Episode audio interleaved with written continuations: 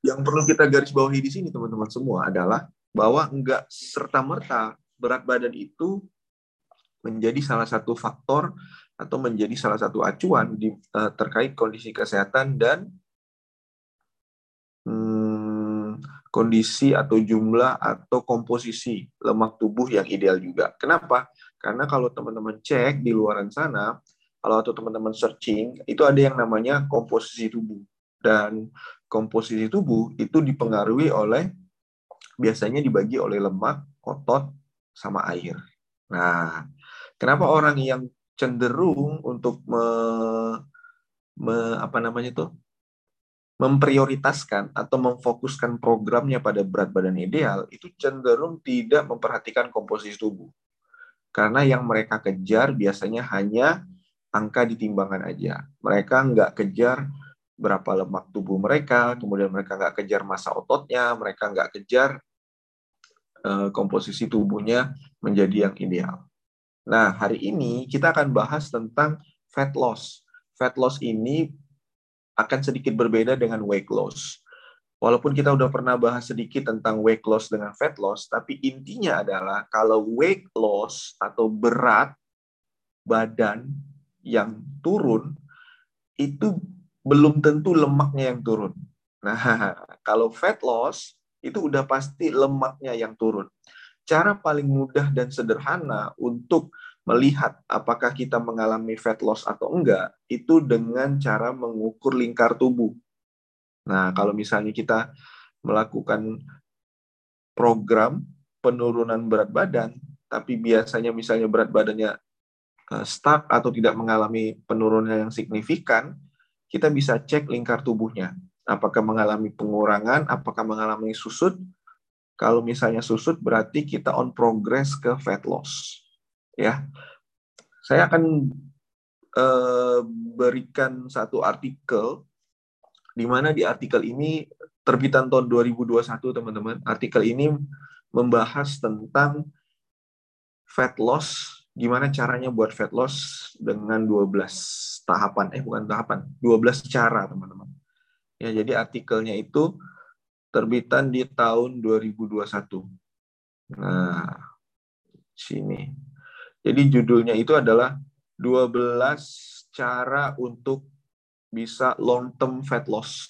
Dan ini eh, di artikelnya evidence based. Jadi artikelnya itu berdasarkan penelitian dan ada artikel ilmiah pendukungnya, teman-teman. Ada penelitian-penelitian ilmiah yang mendukung di situ, ya.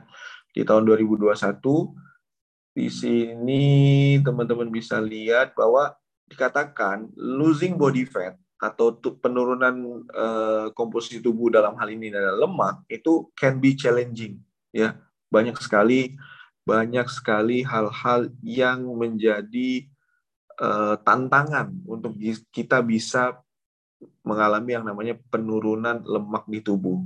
Bahkan teman-teman itu sering kali membutuhkan kerja keras kesabaran dan dedikasi. Nah, di sini nih, saya mau kasih tahu teman-teman semua, apa pun metode diet yang teman-teman lakukan di luar sana sebelumnya atau yang lagi sekarang teman-teman lakukan, itu tidak serta-merta hanya dalam waktu lima hari, tujuh hari, dan e, belasan hari. Pasti butuh yang namanya kesabaran dan dedikasi, butuh yang namanya komitmen, teman-teman. Ambil contoh misalnya, kalau teman-teman cek di luaran sana, orang-orang yang berhasil program diet, selebriti, kemudian influencer, itu teman-teman butuh waktu yang lama. Ambil contoh yang yang influencer yang temannya Fadil Jaidi itu, Clarissa, Clarissa kalau nggak salah. Itu satu tahun guys, satu tahun melakukan program-program yang butuh dedikasi dan kesabaran untuk bisa uh, mendapatkan hal hasil program seperti yang sekarang itu satu tahun buat orang-orang yang dedikasi dan komitmennya rendah itu lama banget. Tapi mereka bisa uh, mengalami perubahan yang signifikan, mengalami transformasi yang luar biasa. Kenapa? Karena mereka melakukan yang namanya komitmen. Ya, di sini ada ada pertanyaan, gimana sih cara yang lebih gampang untuk mengecilkan paha? Cara yang paling gampang untuk mengecilkan paha adalah dengan defisit kalori, atur pola makan, diimbangi dengan olahraga. Udah, nggak ada cara rahasia, nggak ada cara istimewa, nggak ada cara yang super duper uh, luar biasa. Cuma itu doang. Atur pola makan, terus ditambahkan dengan olahraga. Cuma gitu doang tuh, Kak. Kalau misalnya ditanya, gimana cara buat ngecilin paha? Ya gitu doang. Nggak ada yang lain.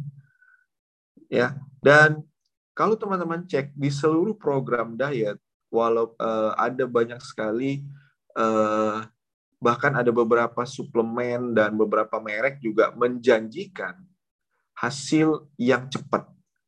Ya, uh, di sini di, dikatakan bahwa fat burning supplement promise quick result, modifying your diet, ya, bagaimana memodifikasi program diet, terus gaya hidup, lifestyle dan exercise rutin is the most effective way to reach and maintain a healthy weight. Nah, jadi di sini dibilang bahwa sebenarnya untuk bisa dapetin hasil maksimal bukan hanya tentang dedikasi kesabaran, tapi juga bagaimana teman-teman melihat atau menggunakan program diet teman-teman disesuaikan dengan gaya hidup teman-teman dan juga melakukan olahraga secara rutin. Artinya di sini nggak ada cara cara yang istimewa, cara yang instan, semuanya itu butuh yang namanya komitmen dan dedikasi. Tapi banyak sekali orang yang nggak terima dengan uh, dengan hal-hal seperti ini. Mereka masih aja mencari hal-hal yang instan, hal-hal yang ngebuat mereka dapetin hasil secara uh, cepat. Padahal itu mm, cepatnya tuh nggak bertahan lama biasanya ya turun misalnya turun 2 kilo, turun 3 kilo, tapi habis itu naik lagi. Dan di sini dikatakan bahwa ada 12 cara yang dapat membuat kita itu bisa meningkatkan fat loss. Wah, cakep tuh. Ya, cara yang pertama adalah nah ini. Cara yang pertama adalah coba teman-teman mulai angkat beban ya start to strength training. Kenapa? Karena angkat beban ini adalah salah satu jenis olahraga yang dapat membuat atau meningkatkan masa otot teman-teman. Ya. Dan di sini bilang itu it builds muscle mass and increase strength over time and it's usually involve lifting weight ya. Jadi pakai angkat beban. Buat teman-teman yang wanita mungkin agak terasa angkat beban nanti badan saya berotot. Nggak semudah itu teman-teman yang wanita badannya berotot. Kenapa? Karena yang namanya badan berotot itu butuh effort usaha yang sangat luar biasa. Belum lagi kita bicara tentang progressive overload, belum lagi kita bicara tentang repetisi, belum lagi kita bicara tentang uh, menu menu olahraganya dan segala macamnya. Jadi nggak semudah itu teman-teman yang wanita itu bisa melakukan atau membentuk badan seperti badan binaragawan atau bodybuilder. Ya. Kenapa? Karena purpose untuk strength training itu banyak teman-teman. Bukan hanya tentang membentuk badan tapi juga bisa memaksimalkan proses fat loss. Hal ini hal ini sudah diteliti teman-teman ya. Berdasarkan 58 penelitian resistant training for at least 4 weeks empat minggu teman-teman empat minggu my health decrease body fat. Jadi menurunkan lemak tubuh kita. Itu rata-rata 1,46 persen. Dan it may also significantly significant hasilnya teman-teman reduce body fat mass and visceral fat. Jadi bukan hanya lemak di tubuh kita aja tapi lemak perut visceral fat itu juga bisa turun secara signifikan kalau kita melakukan angkat beban selama empat minggu. Empat minggu kita konsisten angkat beban, terutama pasti ada restnya juga ya. Itu bisa membuat lemak tubuh kita berkurang. Fat loss untuk busui agar ASI tidak berkurang. Kalau misalnya tantangan terbesar untuk ibu-ibu menyusui itu sebenarnya adalah mindset ya. Terus yang kedua adalah pola makan. Kenapa? Karena mindsetnya biasanya itu juga mempengaruhi kondisi produksi ASI, stres itu juga akan mempengaruhi kondisi produksi. Makanya orang orang-orang atau ibu-ibu yang sedang menyusui itu kalau bisa enjoy dan happy. Kalau lagi sedih, stres, bad mood itu pasti asinya uh, produksinya berkurang. Terus yang kedua adalah pola makan. Pola makan, produksi ASI, ASI adalah salah satu uh, liquid, jadi butuh cairan. Cobalah konsumsi makan makanan yang mengandung banyak air, uh, buah-buahan yang mengandung banyak air, konsumsi sayur-sayuran yang mengandung banyak air, kemudian konsumsi asupan air putihnya juga ditingkatkan. Sehingga insya Allah selama program itu tetap bisa asinya lancar. Hal ini sudah dibuktikan oleh banyak peserta kelas kita kan yang uh, sedang menyusui tapi tetap bisa turun berat badan, tetap bisa fat loss. Alhamdulillah, masya Allah, tabarakallah, asinya juga lancar. Nah, jadi buat Kak Dewi kalau mau fat loss, fokus pada uh, mindset supaya tetap happy, enjoy, uh, good mood. Terus yang kedua adalah pola makannya itu kalau bisa lebih ke banyak sekali makanan-makanan yang mengenyangkan, artinya mengenyangkan butuh protein. Terus yang kedua serat, seratnya kalau bisa sayur-sayuran dan buah-bahan yang mengandung banyak air. Oke, kita lanjut teman-teman. Tadi strength training ya. Yang pertama adalah strength training. Maafkan background suara, suara anak saya. Anggap aja background musik. Masya Allah. Sini juga ada pertanyaan. Kira-kira olahraga yang kayak gimana tuh untuk bisa mengecilkan paha? Semua olahraga bisa mengecilkan paha, teman-teman. Ya, selama kita defisit kalori, terus kita melakukan olahraga, otomatis eh, akan mengalami penurunan berat badan atau mengalami fat loss. Jadi tidak ada olahraga yang spesifik untuk paha doang. Kalau otot paha mungkin ada ya. Jadi leg. Jadi kalau teman-teman cek itu kan ada menu untuk kaki, menu untuk bahu, shoulder, menu untuk uh, back bagian belakang itu untuk otot teman-teman, bukan lemak. Ya, jadi kalau teman-teman tanya, kalau saya mau nurunin bagian uh, paha itu bisa nggak? Nggak bisa spesifik. Tapi kalau untuk melatih otot paha bisa. Uh, ya. Oke, jadi kita lanjut teman-teman tadi tentang uh, strength training. Tadi kan udah 58 penelitian yang bilang kalau kita strength training atau angkat beban itu bisa menurunkan lemak tubuh dan visceral fat. Terus yang kedua adalah teman-teman ternyata beberapa penelitian juga menunjukkan lima bulan, lima bulan kita strength training lima bulan kita strength training itu ternyata sangat efektif untuk menurunkan body fat in adolescent. Jadi untuk orang dewasa with obesity dan aerobic exercise alone. Artinya kalau teman-teman mengalami obesitas, teman-teman uh, bisa melakukan kombinasi antara kardio dengan angkat beban. Ya, jadi teman-teman bisa pakai uh, kombinasi exercise antara kardio dengan angkat beban. Hal ini dibuktikan dari beberapa penelitian. Kalau teman-teman pengen dapetin penurunan berat badan dan body fat yang menurun secara signifikan, teman-teman yang obesitas atau berat badan yang berlebih itu bisa mengkombinasikan antara olahraga kardio dengan olahraga angkat beban. Jadi nggak masalah kalau teman-teman mau angkat beban plus juga dengan kardio. Yang pasti kalau teman-teman yang obesitas atau berat badan berlebih mau angkat beban, nomor satu pastikan form gerakannya benar, ya jangan ngaco. Biasanya orang-orang yang cedera atau mengalami sakit berkepanjangan itu karena gerakannya ngaco, teman-teman. Formnya nggak benar. Pas angkat barbel, angkat dumbbell, terus melakukan gerakan-gerakan yang lain-lain. Terus yang kedua, kalau teman-teman mau olahraga di rumah aja, teman-teman beli kettlebell, teman-teman beli dumbbell dan segala macamnya, pastikan teman-teman itu memilih beban yang tidak terlalu berat ya untuk permulaan. Kenapa? Karena nanti kalau teman-teman mau defisit eh, mau progressive overload, teman-teman boleh tingkatkan secara berkala. Tapi pastikan teman-teman mulailah dengan beban yang ringan-ringan aja dulu ya. Kalau di rumah tidak ada fasilitas angkat beban, misalnya tidak ada dumbbell, tidak ada bisa tidak ada kettlebell, apakah bisa menggunakan body weight training? Bisa aja body weight training. Tapi intinya body weight training juga akan berpengaruh uh, akan sama aja dengan kita menggunakan angkat beban. Kalau mau pakai body weight training boleh. Push up, sit up, pull up itu bisa. Ya. Apakah akan ngaruh? Ngaruh, teman-teman. Tapi kan uh, untuk progressive overload-nya tidak terlalu bisa secara optimal. Kenapa? Karena nggak mungkin kan beban tubuh kita kita tingkatkan. Yang paling bisa kita lakukan apa? Kita menambahkan repetisinya aja. Ya. Kemudian kita lanjut teman-teman.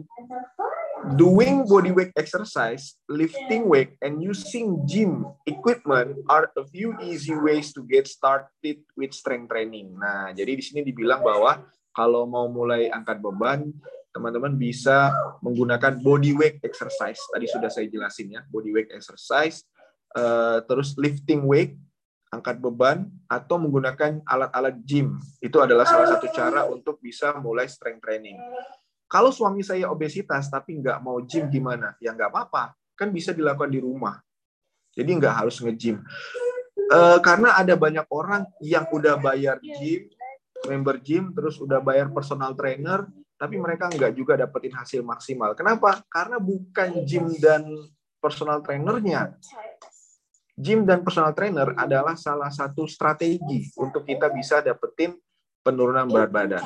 Karena ujung-ujungnya adalah yang penting itu balik ke kita. Bagaimana kita kontrol, bagaimana kita bisa mengatur, bagaimana kita bisa komitmen, bagaimana kita bisa konsisten dengan program kita kayak gitu. Jadi kalau misalnya Kak Meli bilang suami saya nggak mau nge-gym, jadi gimana? Ya nggak apa-apa, mulailah aja dulu dengan olahraga-olahraga yang bisa dilakukan dan enjoy suaminya lakukan.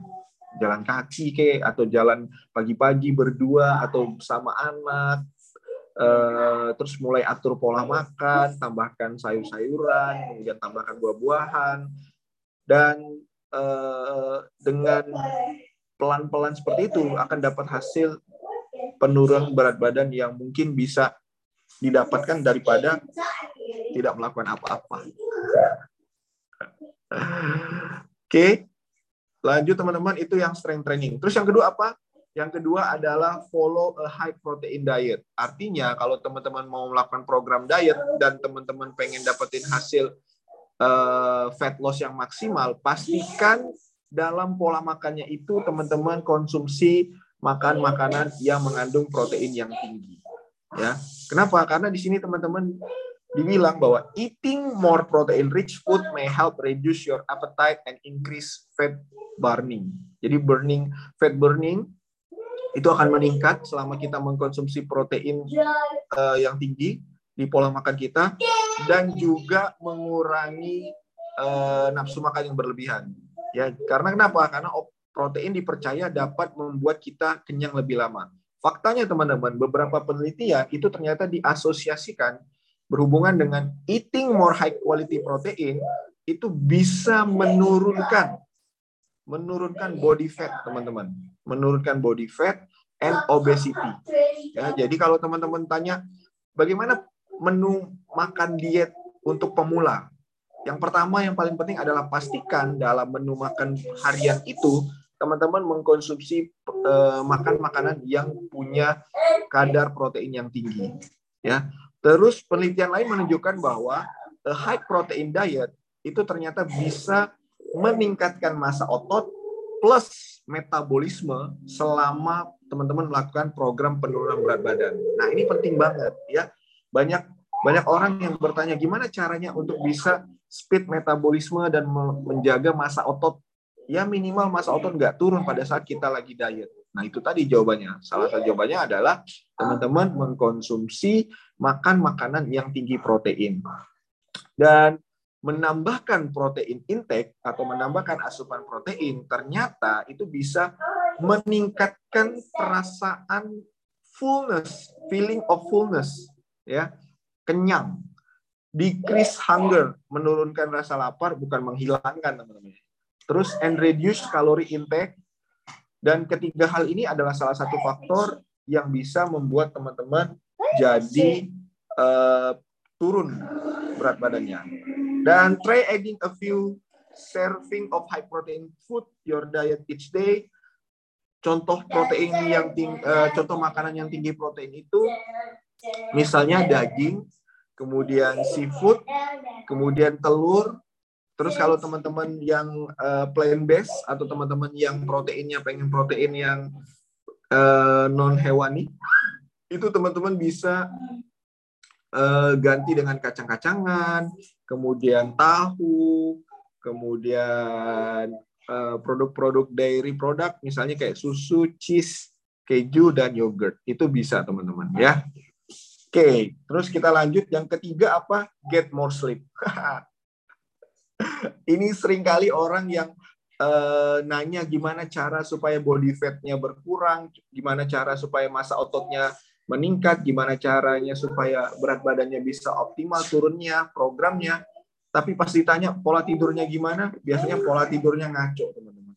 Ya, pola tidurnya dianggap remeh. Padahal yang harus teman-teman garis bawahi di sini adalah yang namanya body fat, yang namanya penurunan berat badan secara optimal dan maksimal itu adalah kombinasi multifaktor. Banyak orang yang aku udah atur pola makan tapi kok nggak dapetin hasil. Olahraganya gimana, air putihnya gimana, pola tidurnya gimana, itu semua berpengaruh teman-teman. Jadi pastikan yang nomor tiga itu teman-teman get more sleep ya. Oke. Okay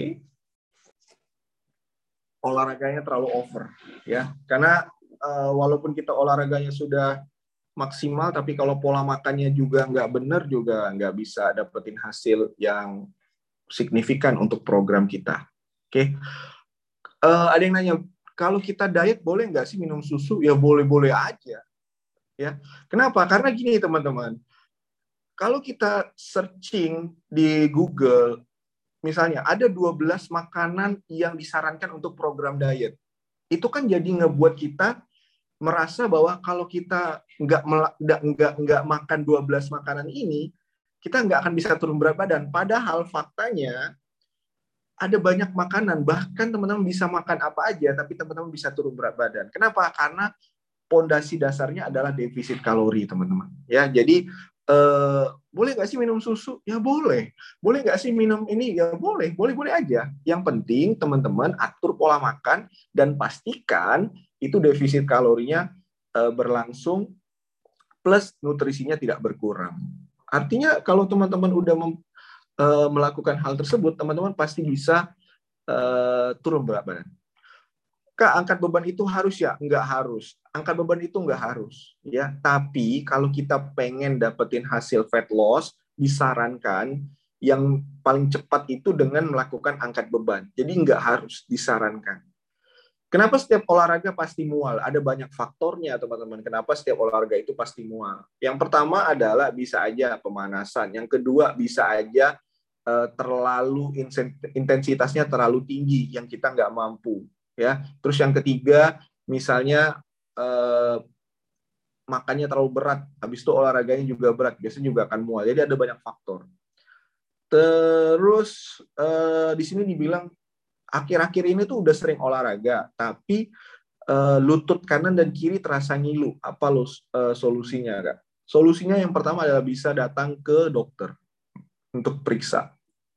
Kalau misalnya ada hal-hal yang merasa mengganggu pergerakannya bisa ke sendi, dokter yang ahli sendi, atau misalnya bisa juga ke bagian eh, apa namanya, aduh lupa saya spesial spesial buat terapis gitu teman-teman, lupa saya namanya.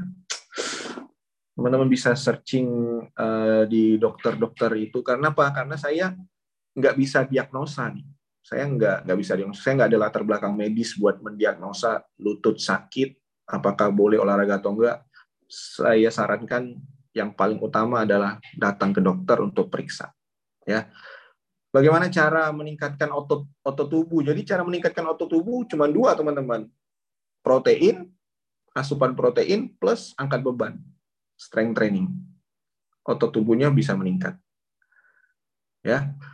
Ini tadi kita lanjutkan get more sleep, teman-teman. Jadi pastikan teman-teman uh, cukup tidur. Kenapa? Karena ada satu penelitian yang men, yang menghubungkan antara kalau kita tidur 6 sampai 8 jam itu ternyata bisa menurunkan tingkat obesitas uh, untuk eh, teman-teman uh, mengalami penurunan berat badan. Kalau kita misalnya minum susu protein itu bagus nggak? Bagus-bagus aja teman-teman ya. Jadi kalau teman-teman mau tambahin suplemen, mau tambahin lain-lain itu boleh-boleh aja. Karena pada dasarnya fokus utamanya adalah pengaturan pola makan, makronutrisi, eh, protein, karbohidrat, lemak, terus komposisinya supaya teman-teman bisa defisit kalori. Jadi semua makanan minuman yang teman-teman mau konsumsi bagus-bagus aja. Ya. Dan teman-teman ternyata beberapa penelitian mengindikasikan kekurangan tidur itu ternyata berkontribusi terhadap peningkatan hormon lapar dan meningkatkan nafsu makan serta peningkatan resiko untuk obesitas.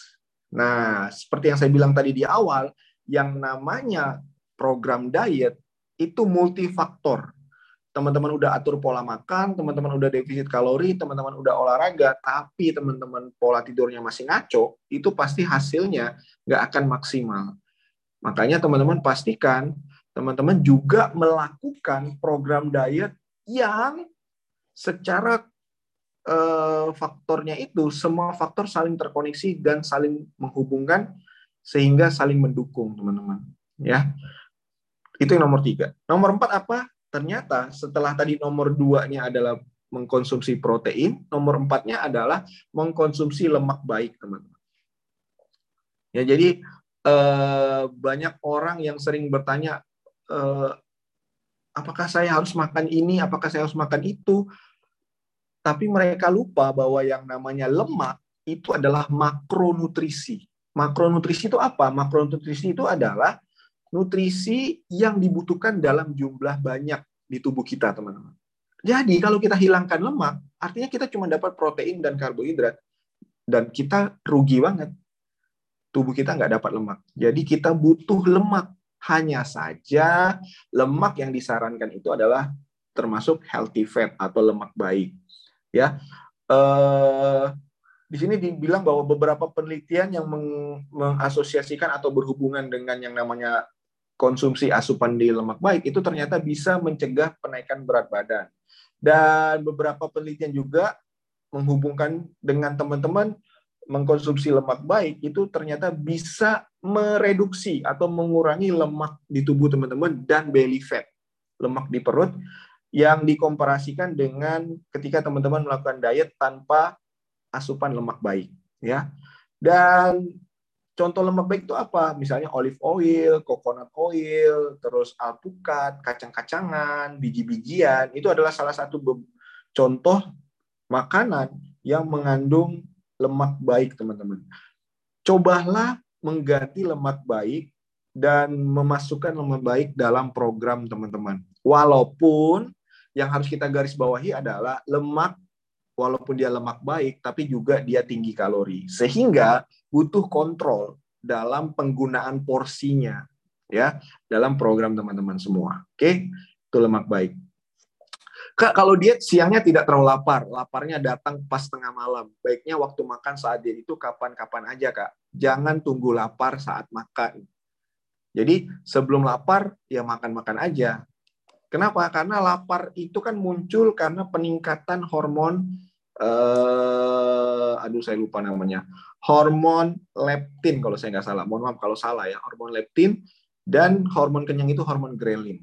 Jadi supaya tidak terlalu lapar di malam hari, maka butuh yang namanya jam waktu makan. Teman-teman bisa pagi, cemilan pagi, makan siang, cemilan sore, makan malam. Itu pasti teman-teman eh, bisa dapetin hasil yang cukup optimal dan teman-teman tetap bisa uh, dalam tanda kutip ya dalam tanda kutip bisa mengatur rasa lapar yang muncul ketika teman-teman melakukan program diet. Ya.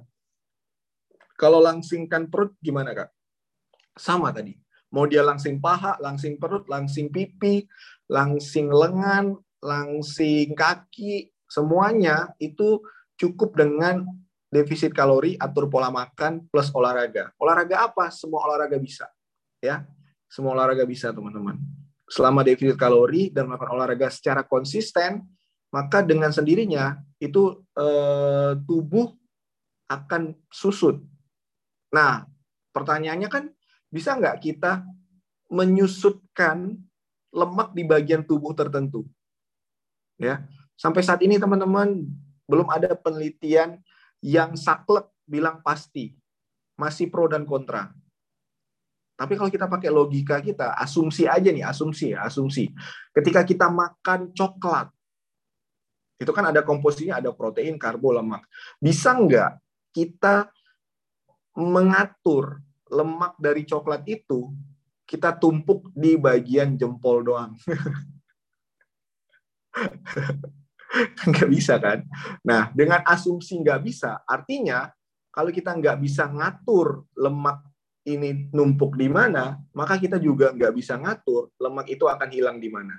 Yang bisa kita lakukan adalah kita konsisten atur pola makan dengan defisit kalori plus olahraga, olahraga yang boleh apa aja, yang penting konsisten dan dengan sendirinya teman-teman, bagian-bagian tubuh itu akan berkurang, nyusut lingkarnya, turun berat badan dengan sendirinya. Ya, kalau paha gede ngaruh nggak sering makan ayam? Nggak, nggak ngaruh sama sekali. Ya, nggak ngaruh sama sekali makan ayam dengan paha gede. Tidak ada hubungannya. Oke, kita lanjut teman-teman. Itu tadi lemak baik. Eh, selanjutnya, apalagi kak? Kalau sarapan makan putih telur tiap hari bagus nggak? Ya, saya udah bilang bagus-bagus aja teman-teman. Ya, tidak ada satupun makanan minuman yang bisa bantuin turun berat badan spesifik semua makanan dan minuman itu bisa bantuin teman-teman turun berat badan.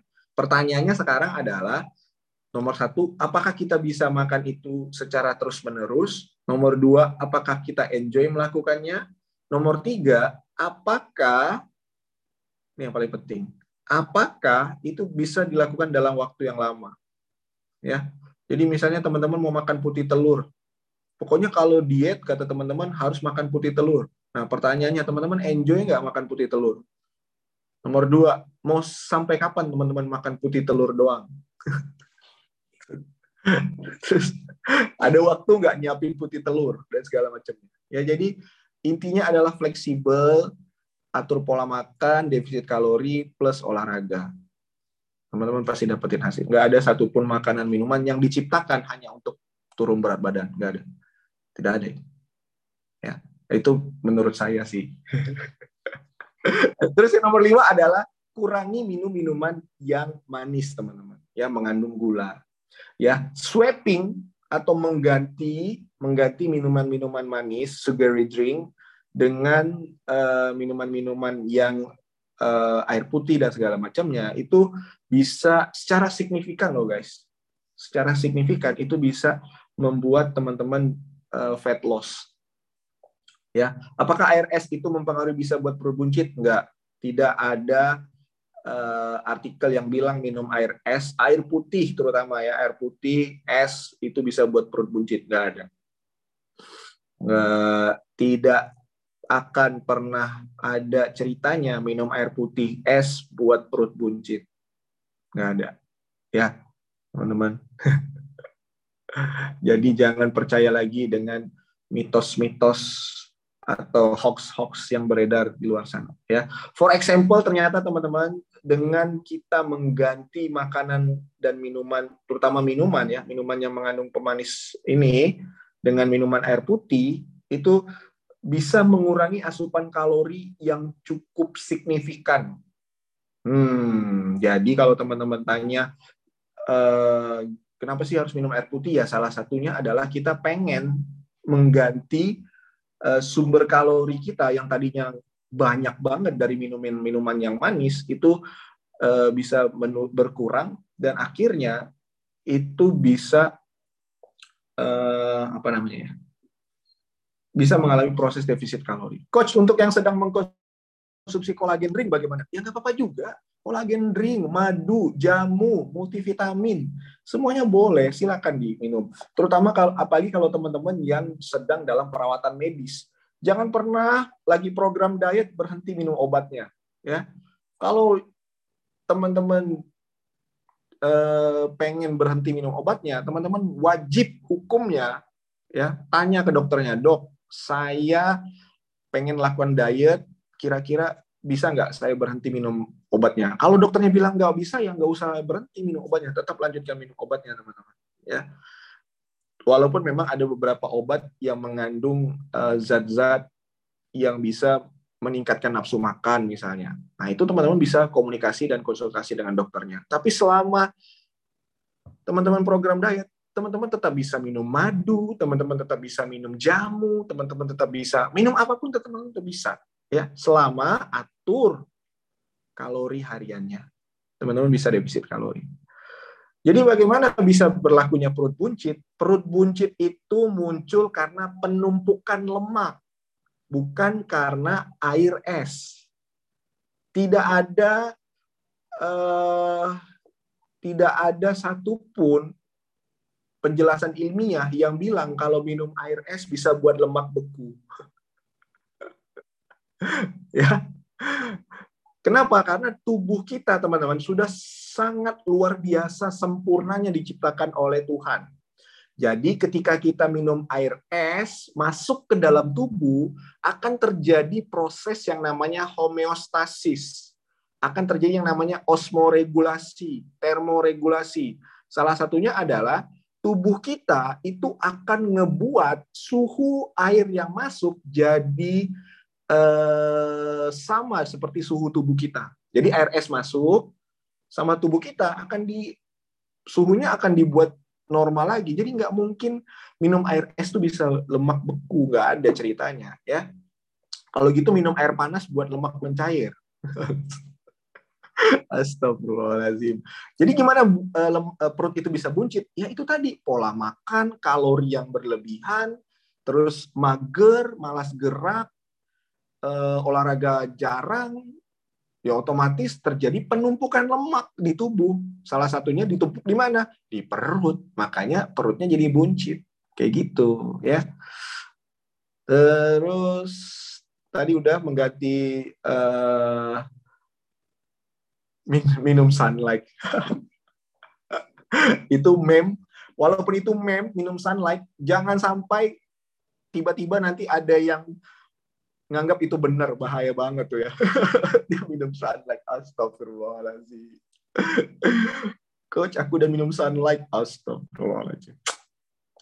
Ya terus di sini juga dibilang bahwa apakah boleh kita uh, minum minuman yang uh, mengandung gula? Ya boleh boleh aja. Hanya saja porsi dan jumlah yang bisa dilakukan dikonsumsi itu coba dibatasin teman-teman ya sehingga teman-teman bisa mengatur asupan kalori harian dan akhirnya teman-teman bisa mengalami body fat atau fat loss secara maksimal ya.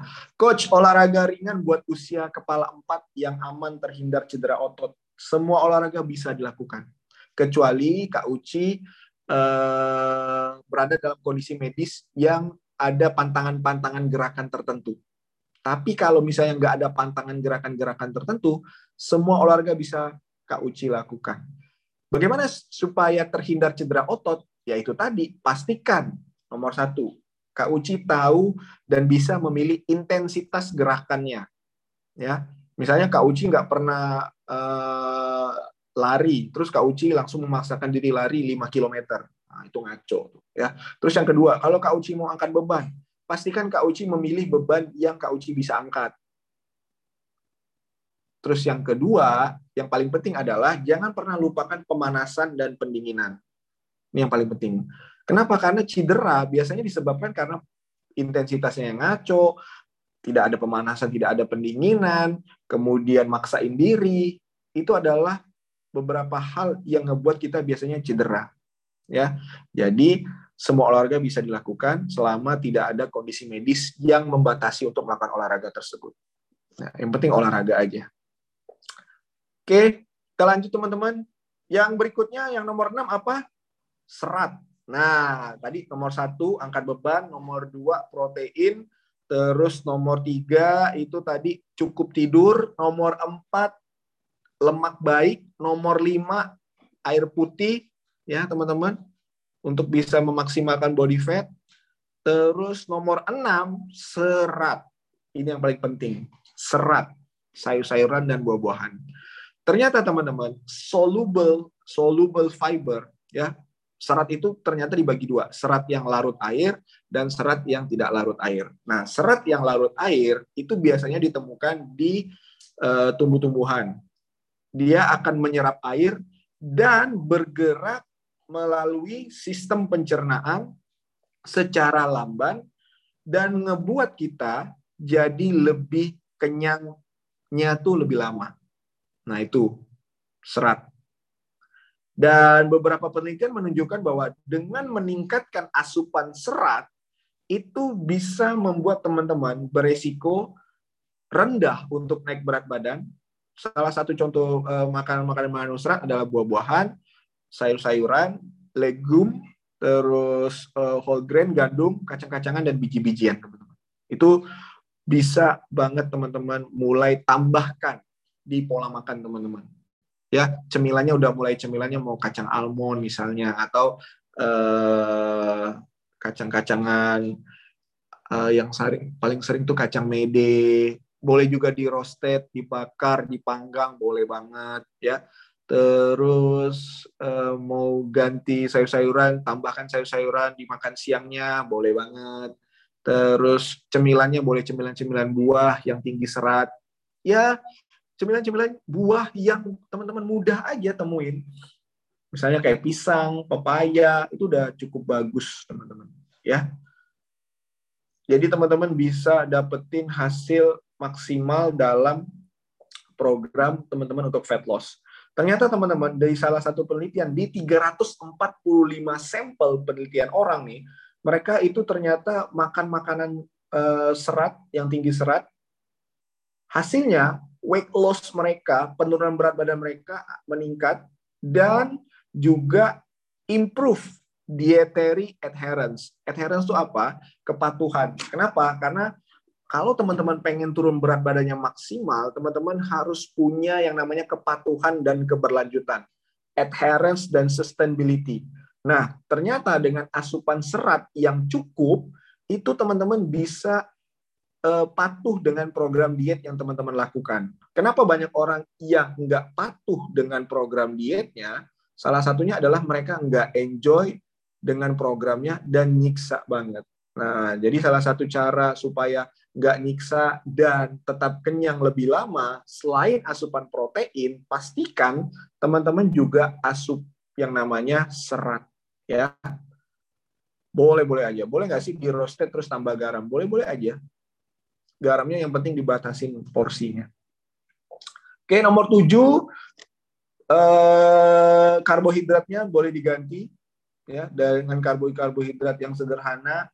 Eh, misalnya nasi mau ganti dengan uh, apa namanya ubi ungu mau ganti dengan ubi jalar dan segala macamnya boleh-boleh banget teman-teman ya terus nomor 8 itu increase your cardio jadi kalau tadi nomor satu adalah strength training nomor delapannya ini adalah tambahkan atau tingkatkan kardio yang teman-teman lakukan ya contohnya adalah dari 15 penelitian dengan meningkatkan olahraga kardio yang teman-teman lakukan, itu bisa menurunkan lemak di perut, belly fat, teman-teman. Ya, di sini dibilang sangat susah memulai dan konsisten. Betul. Kalau mudah, semua orang nggak akan obesitas. Jadi kalau ditanya bisa nggak sih tuh eh, kita itu program diet terus bisa langsung terus-terusan ya. Nggak, nggak mudah teman-teman. Memang memang susah. Tapi kalau kita menemukan formnya dan buat saya pribadi teman-teman, buat saya pribadi mohon maaf kalau saya salah, yang namanya motivasi, yang namanya semangat itu sebenarnya tidak ada yang hilang, tidak ada yang naik turun. Yang yang hilang atau naik turun itu adalah fokus kita, ya. Jadi kalau kita membiasakan diri untuk fokus dengan target kita, maka kita akan senantiasa ingat dengan program diet kita. Nah, jadi yang perlu kita garis bawahi di sini adalah bukan motivasi, bukan semangatnya, tapi menjaga agar kita tetap fokus dengan program kita. Nah, kalau kita udah fokus, apa pun distraksi, apa pun tantangan, apa pun hambatan, itu pasti dengan sendirinya akan terlewati. Ya, nggak perlu motivasi, nggak perlu semangat. Kenapa? Karena kita fokus dengan tujuan kita. Nah, ya, itu sih menurut saya. Mohon maaf kalau teori saya ini salah. Ngaco. Nah, jadi ternyata teman-teman eh, berapa intensitas kardio yang disarankan? Jadi dari hasil penelitian, beberapa penelitian merekomendasikan 150 sampai 300 menit dalam satu minggu untuk kardio atau 20 sampai 40 menit untuk kardio. Teman-teman bisa lakukan itu. Ya, ternyata penelitiannya bisa untuk uh, memaksimalkan penurunan lemak di tubuh teman-teman, fat loss secara maksimal. Yang kesembilan apa? Minum kopi. Nah, ya. Sebenarnya minum kopi itu is okay, no problem karena mengandung kafein dan segala macamnya, terutama buat teman-teman yang memang penyuka kopi.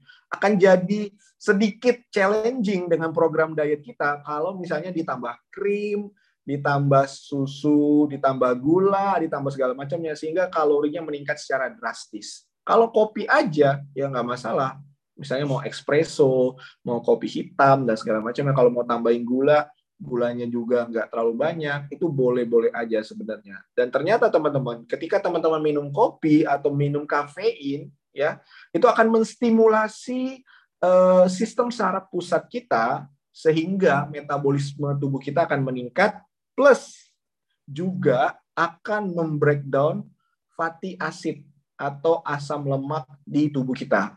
Jadi gini teman-teman, ketika protein masuk ke dalam tubuh, itu akan dipecah menjadi asam amino. Ketika karbohidrat masuk ke dalam tubuh, itu akan dipecah menjadi glukosa. Nah, ketika lemak masuk ke dalam tubuh, itu akan dipecah menjadi asam lemak dan gliserol. Jadi kalau kita minum kopi, bukan kopi bakar lemak teman-teman, tapi kopi akan mempercepat metabolisme perubahan lemak menjadi asam lemak dan gliserol. Nah, ya kayak gitu guys. Dan kafein ternyata juga bisa enhance meningkatkan fat burning during aerobic exercise. Itulah biasanya kan kalau teman-teman lihat ada banyak uh, olahragawan, binaragawan itu sebelum melakukan angkat beban mereka minum kopi dulu ya kafeinnya. Jadi yang diambil itu kafeinnya teman-teman ya untuk bisa meningkatkan meningkatkan uh, proses metabolisme dalam tubuh mereka. Jadi ada penelitiannya. Terus, nah, to maximize, jadi untuk memaksimalkan manfaat dari minum kopi ini, teman-teman, kurangi atau hindari menambahkan terlalu banyak krim dan gula.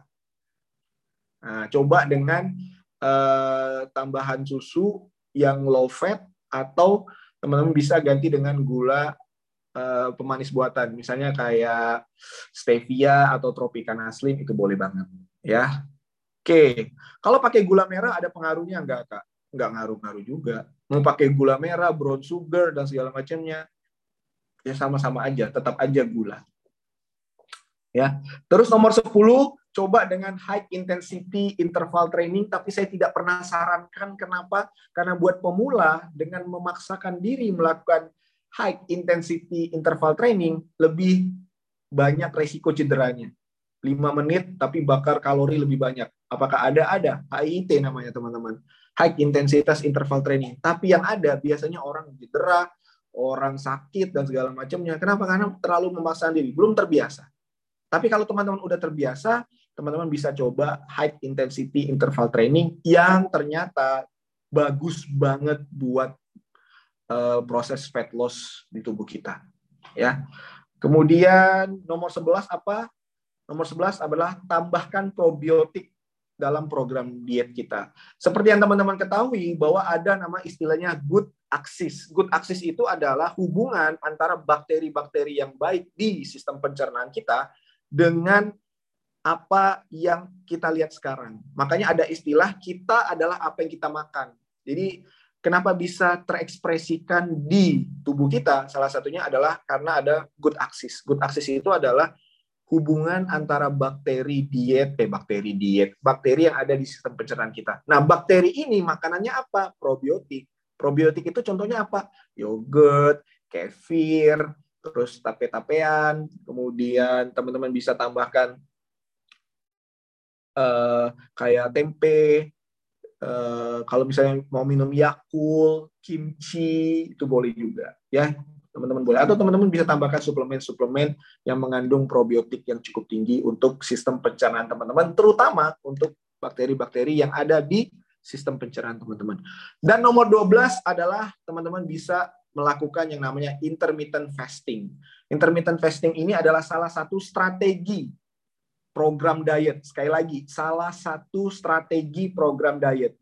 Bukan satu-satunya cara untuk teman-teman bisa fat loss teman bisa lakukan metode diet apa pun, yang penting teman-teman enjoy melakukannya. Nah, teman-teman bisa lakukan try intermittent fasting. Atau kalau buat teman-teman yang pengen intermittent fasting sekaligus ibadah, ah, buat teman-teman muslim atau yang beragama Islam bisa melakukan puasa. Boleh puasa Senin Kamis, boleh puasa Nabi Daud, bebas. Puasa sunnah juga boleh. Kenapa? Karena ternyata teman-teman dengan intermittent fasting atau jendela makan, ya ini bisa membuat penurunan berat badan jadi lebih signifikan plus body fatnya juga jadi jauh lebih maksimal. Hmm, ya. Tapi intinya adalah bottom line-nya teman-teman, to lose body fat sustainable is best to avoid crash diet and unsafe supplement. Nah, pastikan teman-teman hindari program diet yang kalau teman-teman secara logika tuh sebenarnya udah nggak mungkin, tapi teman-teman kadang kita nih kadang membuang logika kita untuk bisa dapetin hasil program diet yang sebenarnya menurut logika kita tuh nggak masuk akal ya. Tapi kita tetap lakukan. Kenapa? Karena kita pengen dapetin hasil diet. Dan biasanya diet diet seperti itu teman-teman itu cenderung crash diet crash diet tuh eh, makan terlalu sedikit makan nyiksa kita sakit efek negatifnya banyak rambut rontok gejala GERD, gejala MAH, dan masih banyak lagi. Dan hindari suplemen-suplemen yang tidak bagus atau tidak uh, aman. Caranya adalah cek BPOM-nya, kemudian pastikan eh, teman-teman uh, komunikasi dengan dokter kalau teman-teman pengen konsumsinya boleh banget ya. Itu paling gampang. Terus yang paling penting apa? Yang paling penting adalah menciptakan gaya hidup habit healthy habit itu yang sehat, yang rutin dan yang paling penting apa tadi teman-teman? adherence dan sustainability, kepatuhan dan keberlanjutan. Dan itu penting banget. Penting banget buat teman-teman dapetin hasil maksimal dalam body fat teman-teman semua. Oke? Okay?